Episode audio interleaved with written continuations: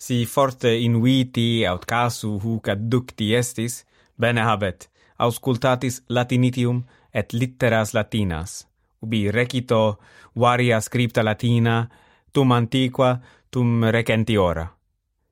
Quarba reperietis apud latinitium.com De Cincinnato. Dum tribuni imperium consulare legibus definire conantur Lucius Quintius Quincinnatus consul factus est. Ut magistratum iniuit reprehendit et senatum et plebem, quod idem tribuni etiam atque etiam creati, civitatem turbarent.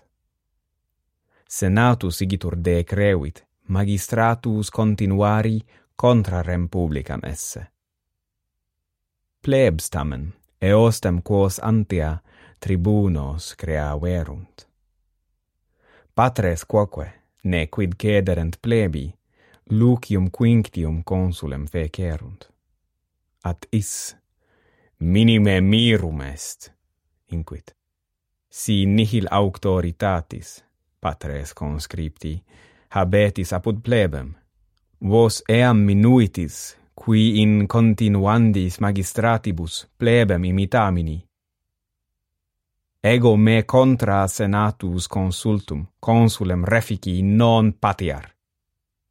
Alius igitur consul, factus est.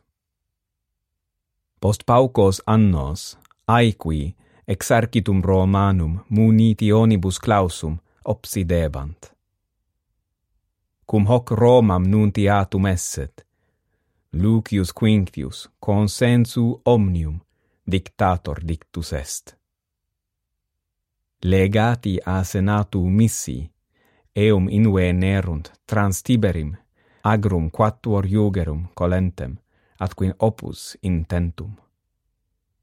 Rogaverunt ut togatus, mandata senatus audiret. Quinctius admiratus, iubet uxorem togam propere e tugurio proferre. Cum absterso sudore, togae latus processisset, dictatorem eum legati salutant, atquin urbem vocant. Qui terror sit in exarchitu exponunt. Quintius exarchitum obsessum celeriter liberauit, et hostes sub jugum misit.